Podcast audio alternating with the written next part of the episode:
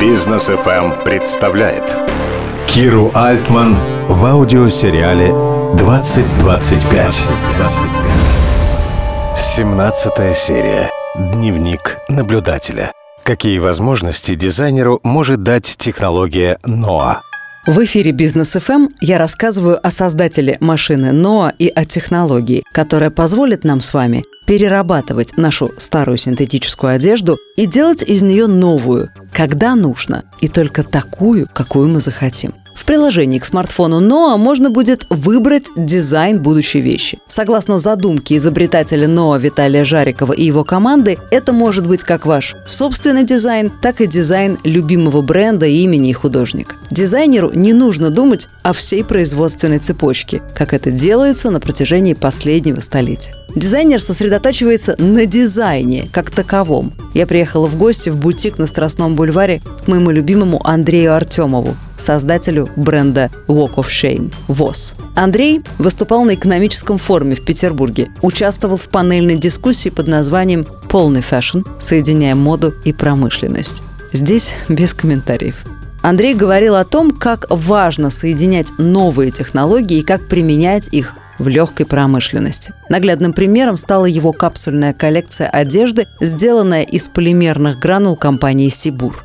Мне хотелось рассказать Андрею Артемову о технологии НОА и о возможностях, которые она открывает перед дизайнером. Проект, который делает Виталий Жариков, называется НОА. Он как Ной, угу. собрал в своей машине несколько технологий, которые все существуют, просто их нужно объединить. И он говорит о том, что дизайнерам, вероятно, будет гораздо легче заниматься исключительно дизайном, а человеку пользоваться сырьем, то есть тем, что он уже не носит. Вот давай представим себе такую ситуацию, что перед тобой ставится такая задача. Нарисуй, а это будет связано из переработанного синтетического материала. И ты будешь получать фи за каждое, за каждое решение покупателя выбрать твой дизайн, когда он хочет из своего старого, ненужного ему гардероба сделать новые вещи. Насколько тебе это решение по душе? Ну, во-первых, я очень люблю новое и э, идею, даже если она не всегда к чему-то приведет э, физическому, я обожаю... Э, Попробовать пробовать. И я люблю людей, которые делают иногда, ну, наверное, утопичные да, идеи, но это все же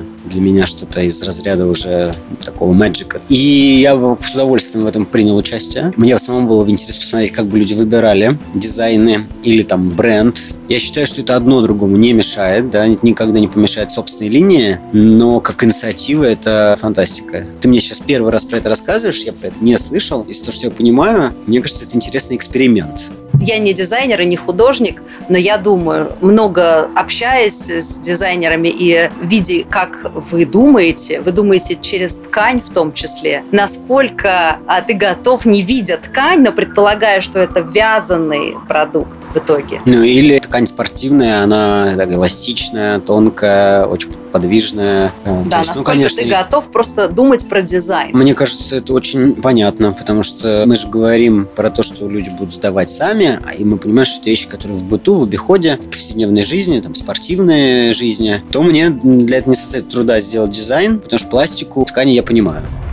Скорее всего, это будет начинаться из Европы, потому что Европа готова к сортировке мусора, и люди, особенно в таких странах, как Дания, например, или Швеция, они уже очень хорошо понимают, что важно сортировать и быть осознанным, по-настоящему осознанным в потреблении. Человек занимается покупками, он не идет мимо витрины, а он выбирает только то, что ему нужно и когда ему нужно. Насколько это не страшно для брендов? Задача моды – это опережать несколько все-таки всю общую тенденцию. И мне кажется, тут модные бренды должны популяризировать это, да, сделать это модным, желанным вещи из подобных тканей или новых технологий, или когда в этом есть вот такая задача, как машина Ноа. Мы же говорим, что сегмент люкс, он чуть другой, да, но на самом деле он диктует тренд глобально.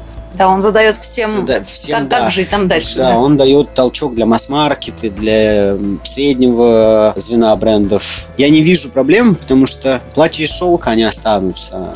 Да, Это твидовые разные- пиджаки твидовые тоже. пиджаки, пальто останутся. Понимаешь, это разные вещи. Но, например, в нашей жизни давно есть такая единица, как пуховик, да, дутая куртка. Она уже давно может быть произведена как снаружи, из переработанного пластика, так и, из, и ее внутренние наполнители могут также быть уже ресайкл, уже переработанные вторично. И она впоследствии может дальше пойти на утилизацию при правильном использовании и э, сдаче ее как раз на переработку. Индустрия от этого, я не думаю, что глобально пострадает.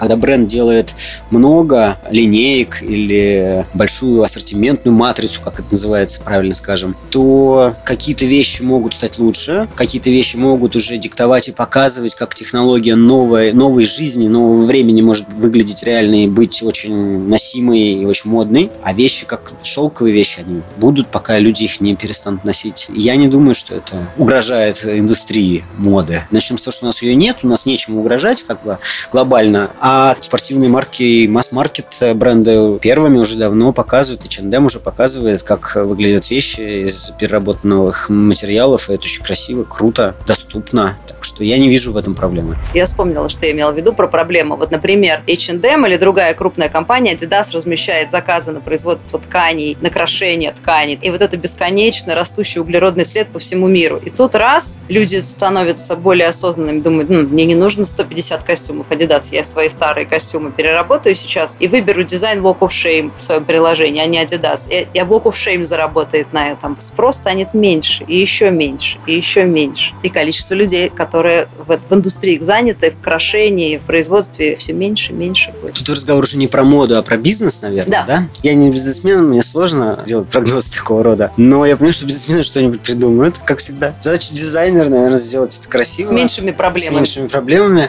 Ну и, мне кажется, показать своим дизайном отношение к окружающей среде, экологичность, сделать это еще более модно, визуально точным. И показать свое неравнодушие. Да. А бизнесмены всегда придумают, что делать. Я думаю, появятся альтернативы или что-то еще. Начнем с что давай покупатель люкса – это отдельные люди. И есть серийное производство той же спортивной одежды. Спортивная одежда уже переходит на новые рельсы, уже перешла где-то. Но для того, чтобы мы о чем-то здесь начали переживать, мы для начала должны научиться сортировать мусор. Чего мы не умеем делать. И мы не можем винить людей в этом, потому что люди живут совершенно другими проблемами. Как выжить, наверное. И только потом их волнует вопрос, как сортировать, Сортировать носки, да, и- и, и да. майки, да. Мода это одно, бизнес. И есть вот еще маркетинг, это огромная система, да, которая делает, популяризирует. Опыт проводили, когда ставили коробки около касс для сдачи одежды, уже которая она тебе не нужна. Исследования показали, что это человек не делает, потому что он хочет э, спасти природу или сделать мир лучше, а он делает это публично на глазах у других людей в очереди, и он зарабатывает себе очки, да, он себя чувствует в этот момент хорошим. И понимаешь, рычаг воздействия другой, мотивация у человека другая. Не потому, что у него есть благородная идея, а вот то, что ему хочется быть вот в окружении, поймать вот эти поглаживания, да, что Что он а, достойный что он человек. достойный человек. В такой борьбе, если мы говорим не только о заработке денег, но и о изменении нашего сознания и подхода, все средства хороши. И если человек хочет выглядеть лучше в окружении других, то я не вижу в этом проблемы, и не вижу ничего плохого в этом маркетинговом ходе. Идея переработки и утилизация синтетической одежды это очень круто. Это, ну, говорится, развитие цивилизованного мира и нашего просто осознанного отношения к жизни. Но это опять же касается вопроса, что у нас нет экологии в семье, нет э, Осознанного подхода. осознанного подхода и нет такой опции, да, как экология. То есть на уровне семьи, на уровне домашнего воспитания. То есть это две части одного большого диалога, но мы потеряли там в промежутке несколько куплетов.